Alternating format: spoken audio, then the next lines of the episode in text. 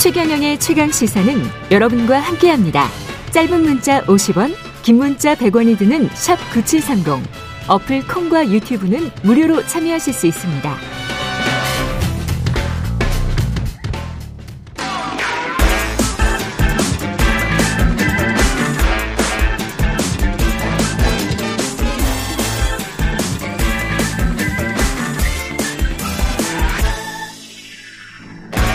네, 최경련의 최강시사 한 번 더 뉴스 시간입니다. 오늘은 정은정 작가와 함께합니다. 안녕하십니까? 네, 안녕하세요.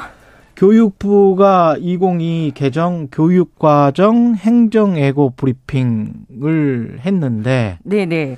그러니까 교과서 바꾼다는 이야기죠, 이게? 네, 뭐 예. 그래서 교육계와 국가인권위원회가 이렇게 반발 중인데요.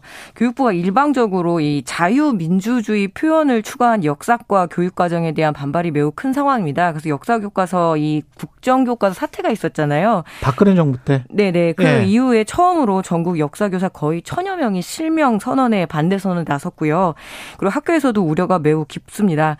교육부가 이 중학교 역사, 고등학교 한국사 교육 과정에 이 자유민주주의라고 거의 동의 없이 이렇게 올리겠다라고 예고를 했는데 예. 아무래도 이 자유민주주의가 반공주의에 반하는 그런 어떤 이념 성향의 말이고 민주주의라는 보편적인 용어를 그동안 계속 써왔는데 다시 이렇게 돌아간다라는 그래서 결국 교육을 정치의 이념 도구로 삼는 것 아니냐라는 반발이고요.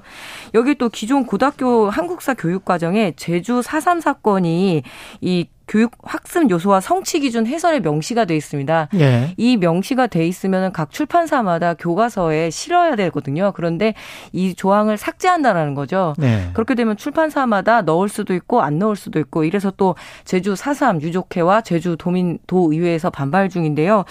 의아한 것은 그 윤석열 대통령이 당선인 신부 때 처음으로 이 제주도 사삼항제 희생자 추념식에 참석을 그랬죠. 했었습니다.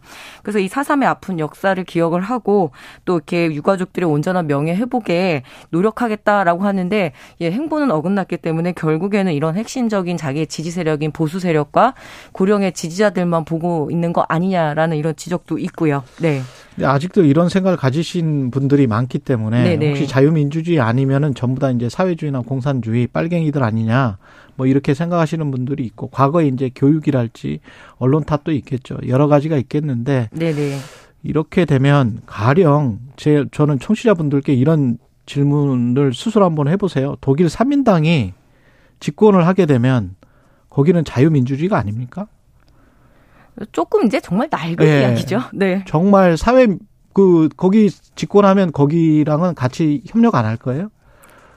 뭐 집권한 적도 굉장히 많고요. 지금도 주요 정당 중에 하나인데. 네, 네, 그렇습니다. 네, 민주주의라는 그 보편적인 거를 가로막고 이런 식으로 자유민주주의 이, 이 지금 생각하고 있는 이 자유민주주의가 뭔지 정확하게 규정도 안 하고 지금 하고 있는 건데 아, 독일식의 사회민주주의도 다 자유민주주의입니다. 예, 보편적인 서구의 예, 예, 생각은 그런 것이고요. 우리가 보편적인 생각으로 따라가야지 자꾸 옛날로 가면 안 될 것 같습니다. 국가인권위원회가 분명히 이제 다른 문제 제기들도 하고 있을 것 같은데요. 네, 예. 이번에 예. 그 예고안 개정안에서 성평등과 이 성소수자 등의 표현을 삭제한 것에 이렇게 깊은 우려를 표한다고 국가위원장이 어제 성명서를 발표를 했고요. 예. 또이 노동자를 근로자로 바꾸겠다라고 이야기를 하는데 이게 성별, 연령, 인종, 국적, 장애 등을 이유로 차별받는 사회 구성원에 이 성소수자라는 말을 빼겠다라는 거죠.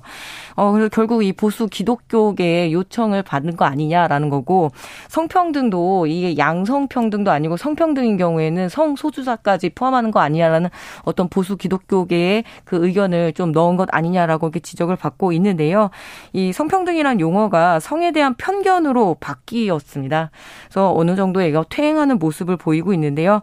아 그리고 이거 노동자와 근로자 문제는 굉장히 캐캐묵은 논 그렇죠. 예, 그 논쟁이잖아요. 이게 박정희 때 만들어진 네 네. 네. 박정희 독재 정부 때 만들어진 단어예요. 이 근로자라는 게. 그래서 국가인권위원회는 네. 노동의 가치를 존중하고 노동하는 사람을 능동적인 주체로 인정하는 이 노동자라는 용어 또한 이렇게 보편적인데 음. 지금 어떤 전문가들이나 그리고 어떤 절차적 과정 없이 이렇게 밀어붙이기 식에 대해서 깊은 우려를 표한다라고 어제 예, 발표가 나왔습니다. 예.